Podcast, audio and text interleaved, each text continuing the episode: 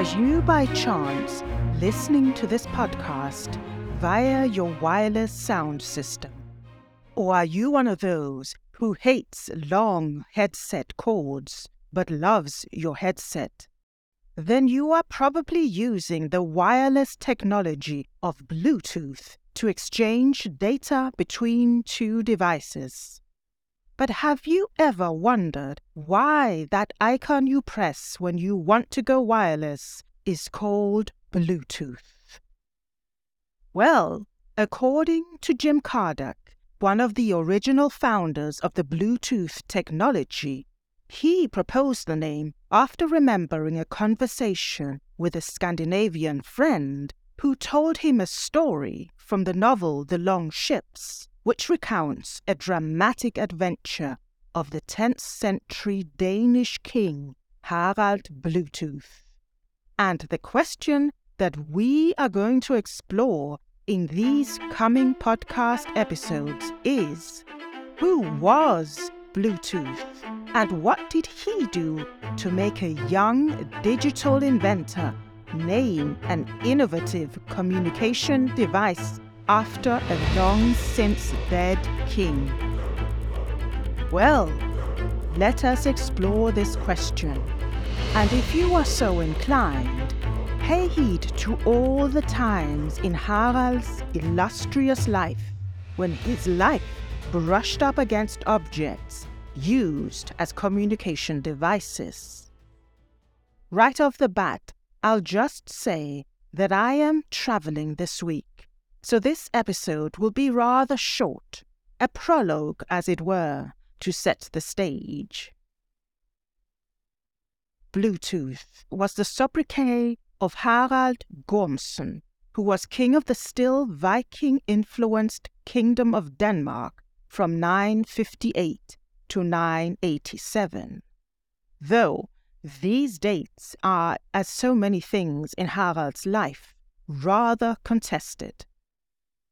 Harald's name is mentioned in a number of medieval sources, some collaborating and others frustratingly contradicting the information passed on to us about Harald and his family, whose achievements were recounted in such disparate historical sources as the Heimskringla, the 13th century Norwegian historical chronicles, the 11th century German chronicler Adam of Bremen's accounts of the bishopric of Hamburg, and the 12th century Saxo Grammaticus's work on the history of Denmark.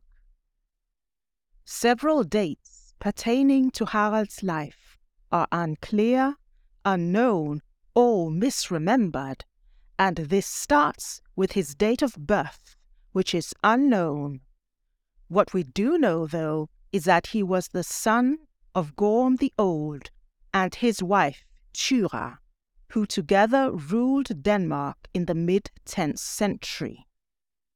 According to the Heimskringla, Gorm the Old won the whole of Denmark during the 940s after defeating three rivals who had set themselves up as kings of sorts in certain parts of Denmark. Though there is ample evidence to suggest that the Danish Isles were ruled by one king already in the late 600s, beginning in the late 700s, adventurers from the Nordic countries increasingly set out to plunder and pillage the lands east, south, and west of the Nordic countries, starting what we now popularly call the Viking Age. These Viking raids made a few notable local earls in Scandinavia rich enough for them to set themselves up as kings in their own territories. And this was one of the many social political reasons why Gorm the Old had to defeat and win back for the crown huge tracts of land in Denmark before he could declare himself king of all the Danes in the late 940s. Now, while Viking raids certainly did not endear the Norsemen to their neighbours, it should be mentioned that the Vikings did actually establish successful trading routes from the Atlantic to the Indian Ocean.